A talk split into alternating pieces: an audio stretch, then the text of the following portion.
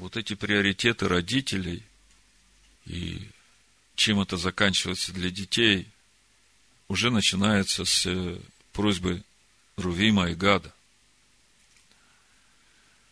Я не буду много читать, мы уже много раз об этом говорили, просто подчеркну, насколько большие последствия в жизни наших детей и детей наших детей имеет то, какие ценности и приоритеты мы в своей жизни ставим. Вот э, говоря о Рувиме и Гаде, 32 глава чисел, 16 стих. И подошли они к нему, к Моисею, и сказали, мы построим здесь овчие дворы для стад наших и города для детей наших.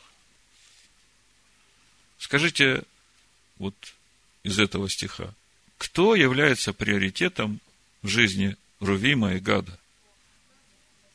Стада овец. Ну, это богатство. Дети на втором месте. В общем-то, и землю эту сыту выбирают – потому что эти овцы, они из этих земель, там, куда идут, они не знают, насколько будет злачное пажитие, и как эти овцы башанские, которые привыкли там на злачных пажитях башана, зеленую сочную траву есть, как они будут там в иудейской пустыне выживать. Это тоже. Мы видим, что приоритет вот эти богатства, которые они имеют. Дети, да, детям тоже построим, но бизнес в первую очередь. А как же я буду кормить семью? Как же я буду кормить детей? Понимаете, как бы мотивация, по их разумению. Правильно. Я же забочусь о семье, я же забочусь о детях. Чтобы и мне, и моим детям, и детям детей моих осталось это. И мы видим, чем это заканчивается. Моисей ему же тут говорит, ребята, вы в погоне за своими овцами потеряете своих детей. И он им там сразу поправку дает в 24 стихе. Стройте себе города для детей ваших. На первом месте. И дворы для овец ваших. А что значит стройте города для детей ваших? Первое, самое важное. Начните учить их Торе познанию Бога. Это то, что самое важное. А потом уже овцы. Бог нас вывел из Египта не для того, чтобы мы были пастухами овец, а чтобы мы детей воспитывали. Помните, когда война закончилась, и потом разделили землю, сыны Рувима, Гада и половина колена Минаси, возвращаясь уже на восточную сторону Иордана, они решили построить себе э, холм такой, жертвенник. Помните эту историю? Это в книге Иисуса Навина в 22 главе, я не буду уже читать. Помните, для чего они построили? Чтобы этот холм был свидетелем, что и их дети могут приходить поклоняться в обетованную землю к Богу Израилю.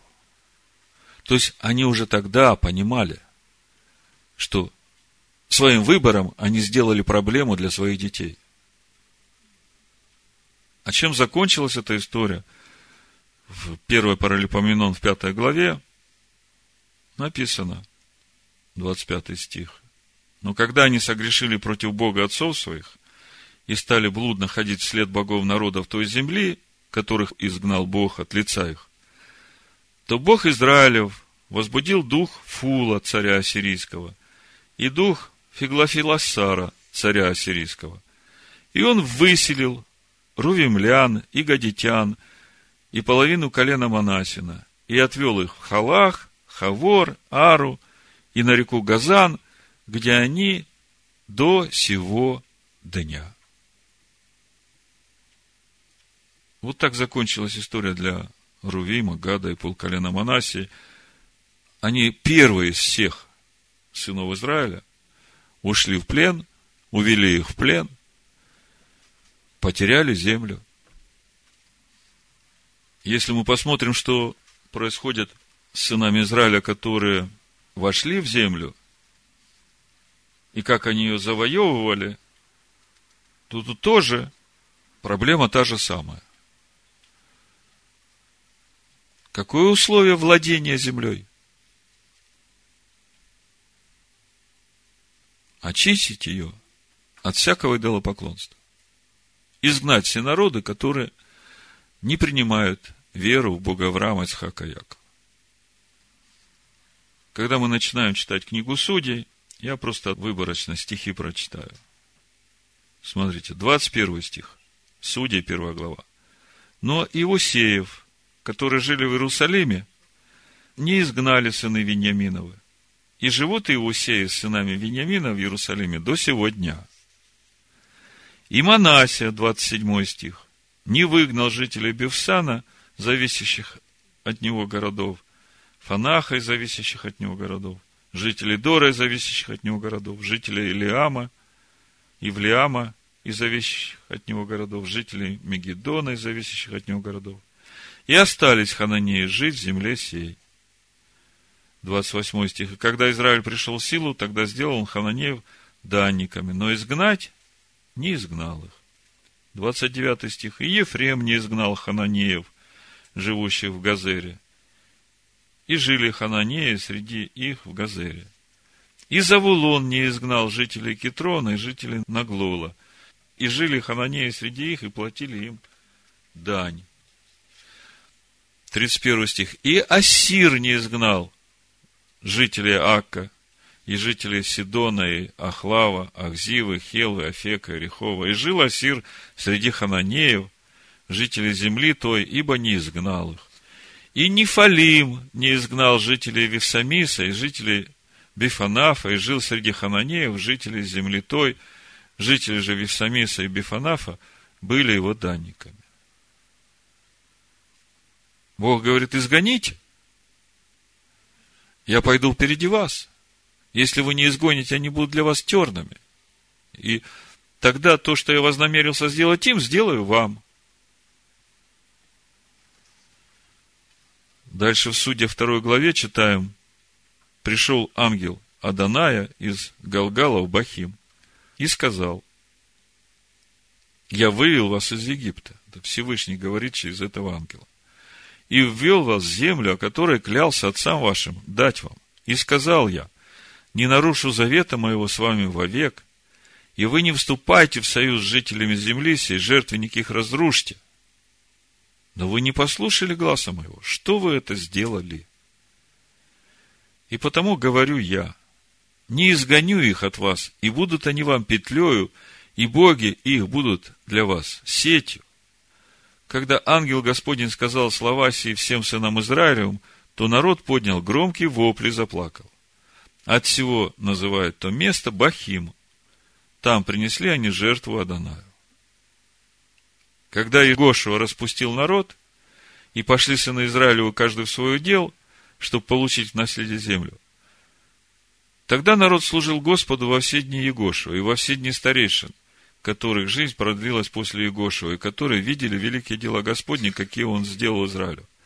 Но когда умер Егошева, сын Навин, раб Господень, будучи 110 лет, и похоронили его в пределе удела его в Афнас-Сарае, на горе Ефремовой, на север от горы Гааша. И когда весь народ он и отошел к отцам своим, и восстал после них другой род, который не знал Аданая и дел его, какие он делал Израилю. Скажите мне, почему новый народ, который восстал, уже не знает дела Даная, который Всевышний делал среди их отцов. Отцы не учили своих детей. Мало того, что они не изгнали, они не учили их познанию Бога. Не учили их Торе. Тогда сыны Израилевы стали делать злое перед очами Господа и стали служить Ваалам. Оставили Господа Бога отцов своих, который вывел их из земли египетской – и обратились к другим богам, богам народов, окружавших их, и стали поклоняться им, и раздражили Господа, и оставили Господа, и стали служить Ваалу и Астарту. И далее читаем 20 стих.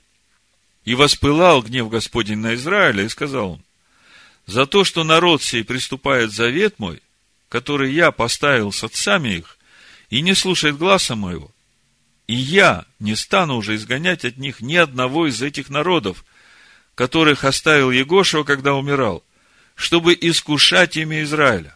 Станут ли они держаться пути Господня и ходить по нему, как держались отцы их, или нет? И оставил Адонай народы сии, и не сгнал их вскоре, и не предал их в руки Егошева. Смотрите, в жизнь Израиля приходит новая реальность. Сначала была установка изгнать все народы, которые не принимают веру в единого Бога. Все места их поклонения разрушить. Вообще, чтобы памяти не было о них. Народ это не сделал. Всевышний говорит, раз вы это не сделали, вот теперь я их оставлю среди вас. И они будут для вас теперь постоянными иглами. И я посмотрю, останетесь ли вы верными мне и закону, который я дал. Новая реальность в жизни Израиля приходит. Она по сей день, и эта реальность относится к нам тоже. Мы тоже живем сейчас среди идолопоклонников. Но требование Бога остается. Остаться верным Ему.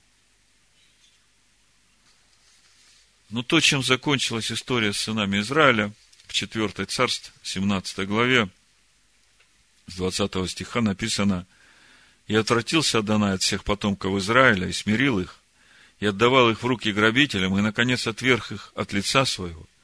Израильтяне отторглись от дома Давидова, воцарили Иеравама, сына Наватова, и отклонил Иеравам израильтян от Адана, и вовлек их в великий грех, и поступали сыны Израиля по всем грехам Иеравама, какие он делал, не отставали от них.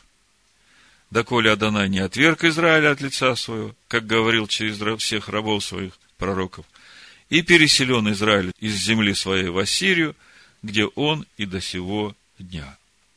Помните, мы с чего начали? Духовный принцип, духовный закон владения землей. Если не изгоните, то не останетесь. Не изгнали и не устояли. И Бог изгнал их и до сих пор в изгнании. Почему же так печально закончилась история владения Израилем обетованной землей? Как вы думаете, почему?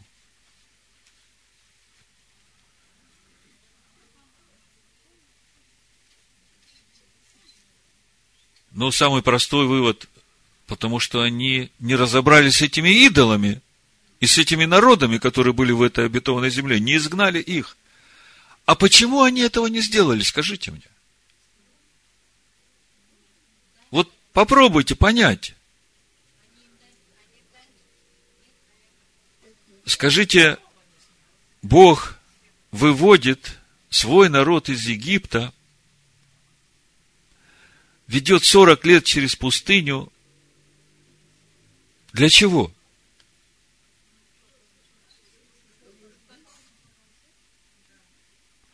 Чтобы им познать волю Бога, чтобы им познать Бога, чтобы им обрести новую природу.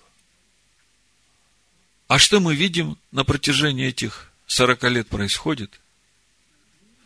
Даже новое поколение, то, которое выросло в пустыне, вот предыдущие разборы мы говорили о том, что после смерти Аарона, когда ушли облака славы, народ собрался на семь стоянок, уже обратно ушел.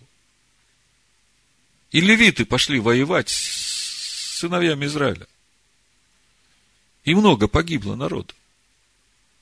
Тора об этом скромно умалчивает, но когда вы будете внимательно читать перечень стоянок, вы увидите там обратный повтор – то есть, то, что происходит в обетованной земле, это уже следствие того, как народ учился познанию Бога, пока был в пустыне. Видите, как все связано? Если мы бескомпромиссны на этом пути, в познании воли Бога, тогда эта бескомпромиссность в нас, как в Халеве. И тогда дети наши дети детей наших будут владеть этой землей, и никаких идолов там не будет. У нас нет другого варианта, понимаете?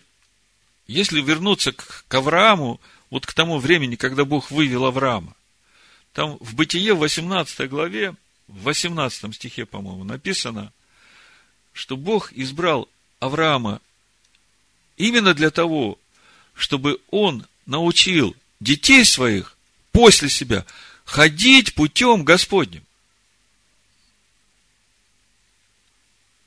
Вот откройте, посмотрите, Бытие 18, 18, 19. Всевышний говорит, от Авраама точно произойдет народ великий и сильный, и благословятся в нем все народы земли. Ибо я избрал его для того, чтобы он заповедал сынам своим и дому своему после себя ходить путем Господним, творя правду и суд, и исполнит Господь над Авраамом, что сказал о нем. Вы видите, мы как бы говоря о пути Авраама, все время фокусируемся на том, что нужно идти путем праведности, тем путем веры, которым шел Авраам, чтобы в конце пути получить эту печать праведности. А Слово говорит, что при всем при этом самое важное в жизни Авраама научить было своих детей идти этим путем. Вот представьте, каково было Аврааму научить Исхака, Исхака познанию воли Бога, когда вокруг полно язычников. Этих детей, хананеев, амареев. Как вы думаете, что нужно для того, чтобы сохранить своего ребенка от вот этого идолопоклонства? Собственный пример и научение ребенка тому познанию, которое ты имеешь. Тогда никакое внешнее окружение не сможет их поколебать. Потому что то, что для вас дорого, оно будет дорого и для ваших детей. Это принцип духовный. Хочу прочитать вам одно письмо. Так получилось, что когда я готовился к проповеди, Всевышний напомнил мне об этом письме. Непростое письмо. И вот эта проповедь, она, в общем-то, как ответ на это письмо. Но я его прочитаю и хочу с вами поговорить об этом письме, чтобы вы увидели, насколько важно все то, о чем мы сегодня говорим. Насколько это важно для нас, идущих путем Авраама.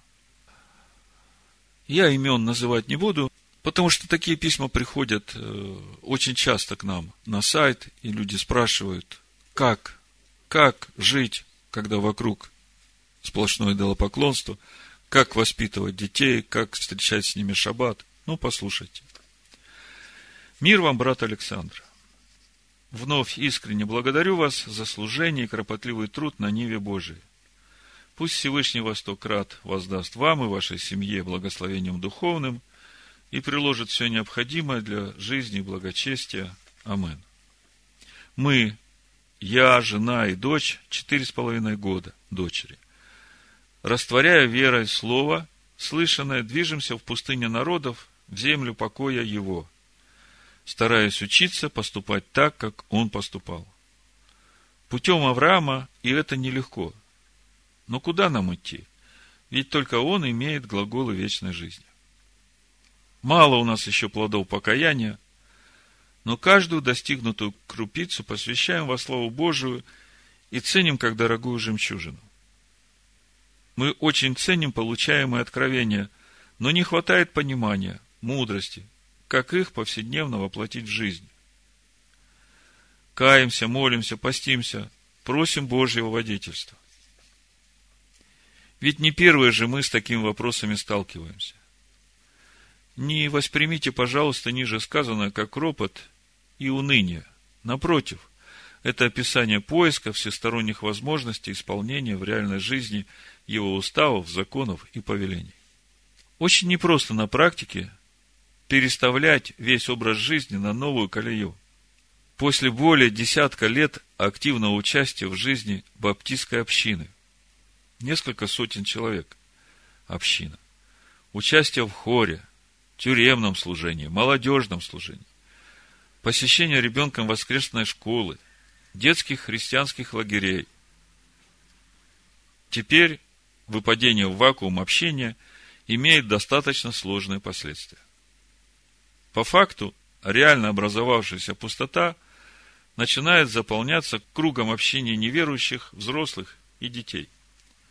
Ведь полностью замкнуть себя и ребенка в четырех стенах не получается. А с никейскими, в кавычках, христианами все больше разногласий. И не ясно, что лучше. Воскресная школа и лагерь с Троицей и так далее. Или уличная компания совершенно далеких от веры людей. То есть, это семья, потомственные баптисты, родители баптисты. И вот они только вышли из этого баптизма и пришли к вере в единого Бога. И вот сейчас они как бы чувствуют, ну, одиночество, скажем так. Ведь полностью занять самими собой ребенка не получается. А вот-вот пойдет школа, кружки, летние лагеря, и все по мирским принципам. Да и мы сами, отстраняя знакомых и друзей из церкви, не находим нового круга общения в мире. Становимся замкнутыми на бытовухе, тоскуем за разносторонним общением со своими по вере. Суббота, начиная с пятницы, полноценно не исполняется ввиду стандартных мирских графиков работы, долги ведь отдавать нужно.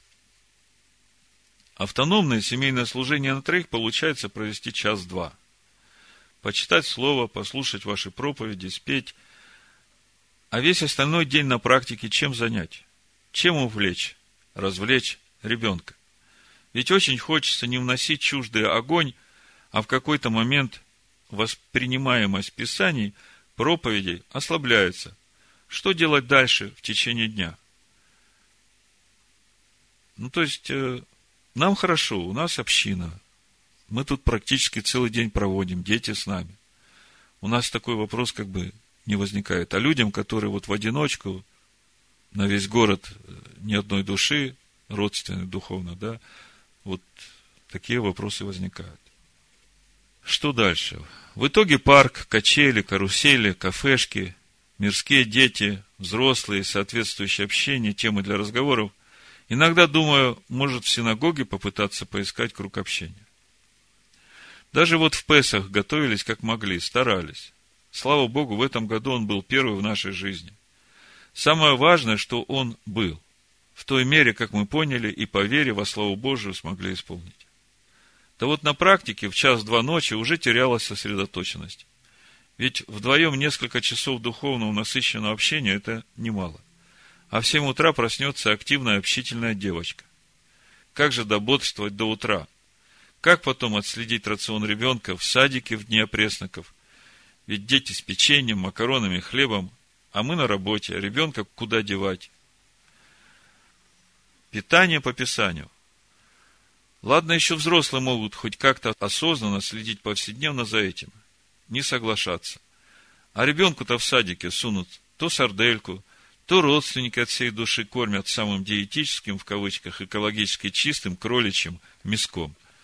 Или сома испекут на гриле. Но благодарение Всевышнему хоть от свинины с салом категорически отговорили. Да и то, бывает, угостят ребенка ненароком. А как тут разобраться? Почитать родителей, в их понимании, значит безропотно сносить это заботливое беззаконие. Или принципиально пытаться исполнить, тогда запретить контакт ребенка с родственниками. Явный конфликт. Да и много еще чего. Елки, Рождество, Пасха, Песах, Троица, Пятидесятница. Но за все слава Всевышнему. Ведь это наш личный, узкий и тернистый путь в его шалом. Молитесь, пожалуйста, о нас. Может быть, и мы найдем своих по вере. Если вы посчитаете нужным, возможно, есть смысл дополнительно рассмотреть тему практической жизни на примере подобных вопросов, с которыми мы столкнулись. У веровавших семей, домашних церквей, у которых ограничен круг духовного общения. Может быть, вы предложите практические советы, рекомендации – поделитесь вашим опытом и опытом известных вам верующих. Заранее благодарен. с искренней братской любовью и приветствием всем любящим Бога в имени Машеха Ишу. Ну вот такое письмо. И поверьте, сейчас э, в мире много таких людей, которые присоединяются к учению нашей общины. И им непросто. Не просто потому, что они пока семьями в одиночестве. Ну, что я могу сказать? Мы видим эту новую реальность, которая пришла в жизнь сыновей Израиля. Язычники, идолопоклонники будут вокруг нас постоянно. И более того, у Бога есть замысел, чтобы все люди познали свет. И нас Он делает этим светом среди этих людей. Конечно, легко где-то укрыться, стать отшельником, ни с кем не общаться, но не в этом замысел Бога. Замысел Бога, чтобы мы были свидетелями Его для всех людей, чтобы мы были светом для людей, которые вокруг нас. А что же требуется от нас тогда? Вот то, о чем мы сегодня говорили. Познавать самим Слово Бога, познавать волю Бога, познавать самого Бога, исполняться плодами, наполняться славой, силой Бога. И делать это вместе со своими детьми. Потому что очень важно влагать в детей вот в то время, когда они растут, правильное понимание, разъяснять, не бояться сложных вопросов, разъяснять, почему плохо елка. Я помню, мы просто собирались с детьми и читали эту книгу «Историческую комету» о всех этих языческих праздниках, откуда берутся эти праздники. Вместе с детьми читали. И они это хорошо понимали, они это принимали. Я говорил, вот видите, откуда это, а вот что Бог предлагает. И они постепенно росли, они этим напитывались, они видели нашу веру, они принимали ее. И они сейчас учатся в обычных школах. Когда ребенок ходил в садик, мы воспитателям говорили, что вот мы не кушаем свинину, поэтому, пожалуйста, ребенку не давайте свинину. Когда были праздники опресноков, ну, старались э, не пускать детей в это время в садик, кто-то брал отпуск как-то находили возможность, чтобы беречь детей от всего этого, объясняли им почему. То есть, два момента очень важных. Собственный пример и разъяснительная, учительная работа с детьми, не жалея своего собственного времени. Потому что мы можем тратить свое собственное время на себя, для собственного удовольствия. А мы можем это тратить время на то, чтобы вкладывать себя в своих детей. Ну вот, автор этого письма пишет там, суббота, парк, качели, карусели, кафешки. Ну, парк, качели, карусели – это хорошо. Ребенку нужна физическая активность, движение. А вот кафешки – это уже неправильно. Вот мои дети, они четко знают, что мы в субботу ничего не покупаем.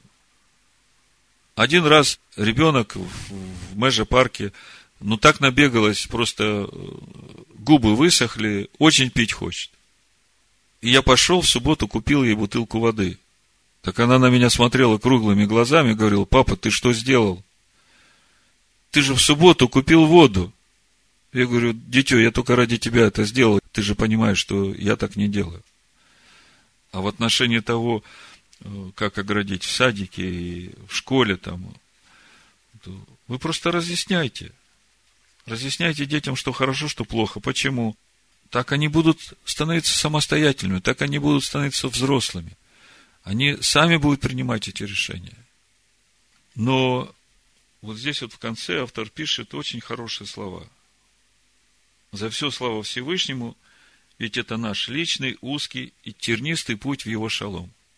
Вы знаете, это всего лишь небольшой отрезок на их пути. Придет время, когда у них будет домашняя группа, придет время, когда у них будет община, но Бог их сейчас проверяет.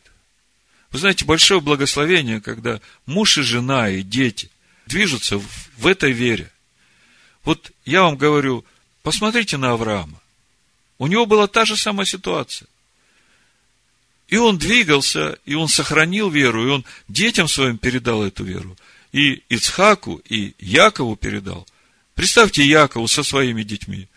То же самое. Вокруг одни язычники. Но они, тем не менее, сохранили свою веру, и до сих пор сыновья Якова живут в этом мире и хранят Тору. Родители должны молиться, молиться вместе с ребенком и э, вместе решать, как этот вопрос решать или другой. Но поймите, если в семье все правильно, если родители идут путем Божьим, и детям вкладывают, и учат их познанию Бога, и учат их личным взаимоотношениям с Богом, то тогда внешний мир уже не сможет их поколебать. Для них будут проверки, испытания, да. Я вот спрашивал своих детей, мы вчера обсуждали эту тему, я говорю, ну вот как вы? Они говорят, ну как, вы же видите, вы нам все говорили, мы от вас принимали, потому что мы вам верим, и нас это как бы и, и не может соблазнить вот то, что там в мире. Ну и действительно. То есть самое важное для маленьких детей это та атмосфера, которая есть в доме. И то, как сами родители очищают свои души от всякого идолопоклонства. Ну и в заключение, еще один важный духовный закон, как раз вот ответ на этот вопрос. Это закон очищения сосудов, сосудов, которые входят в общество израильское. В числах 31 главе, 21 стихе и дальше. Там описывается закон очищения сосудов, которые были захвачены в войне с мадианитянами. И прежде чем их внести в пользование в общество израильское, они должны пройти определенный обряд очищения. Понимаете, мы все сосуды. И нас всех Бог ввел в общество израильское. Так вот здесь этот духовный закон. Что нужно нам для того, чтобы мы были сосудами угодного употребления? Давайте прочитаем числа 31 глава с 21 стиха. «И сказал Илиазар священникам воинам, ходившим на войну, вот постановление закона, который заповедал Адонай Моисею золото, серебро, медь, железо, олово и свинец, и все, что проходит через огонь, проведите через огонь, чтобы оно очистилось. А кроме того, и очистительную водою должно очистить. Значит, мы видим два условия, которые предъявляются к всякому сосуду, чтобы он был сосудом достойного употребления. Первое, провести через огонь. Что значит наши сосуды провести через огонь? Через огонь закона, чтобы в этом огне сгорело все, что противится воле Бога. А второй принцип, а кроме того, очистительную водою должно очистить. Баню водную посредством слова. Напитать душу Словом Бога, волей Бога. Вот он принцип каширования сосудов. Как это делать? Вы уже это прекрасно понимаете. Самое важное, что я хочу вам сказать в заключение. Мы можем смотреть на какие-то неправильные вещи в нашей жизни, о которых Бог говорит, и мириться с этим, и как бы протягивать время. Это не полезно. Ни нам, ни нашим детям. А вот чтобы все было правильно, нужно с дерзновением, с вдохновением, с силой. Вы подумайте, от того, что вы делаете, будет зависеть то, как будут жить ваши дети, ваши внуки, род ваш. Поэтому с двойным усилием, с дерзновением Погрузитесь в познание Слова Божия. Вникайте в себя, вникайте в учение, размышляйте. Слушайте, что Дух говорит, чтобы познавать угодную волю Бога и избавляться от всего, что не угодно в воле Бога. И быть внимательным, потому что иногда мы даже зная волю Бога, все-таки проскакиваем. И потом Дух говорит, вот самое главное возвращаться и исправлять. Не ожесточаться, потому что если ты не будешь прислушиваться, то тогда все труднее и труднее будет слышать. И потом придет такой момент, а что разве Бог среди нас? Если Господь не охранит города, напрасно бодрствует страж. Теперь вы понимаете, чем нам надо заниматься, чтобы Господь охранял город. В заключении 111 псалом. Аллилуйя! Блажен муж, боящийся Господа, и крепко любящий заповеди Его. Сильно будет на земле семя Его, род правых благословится. Амин. Амин. Амин. Амин.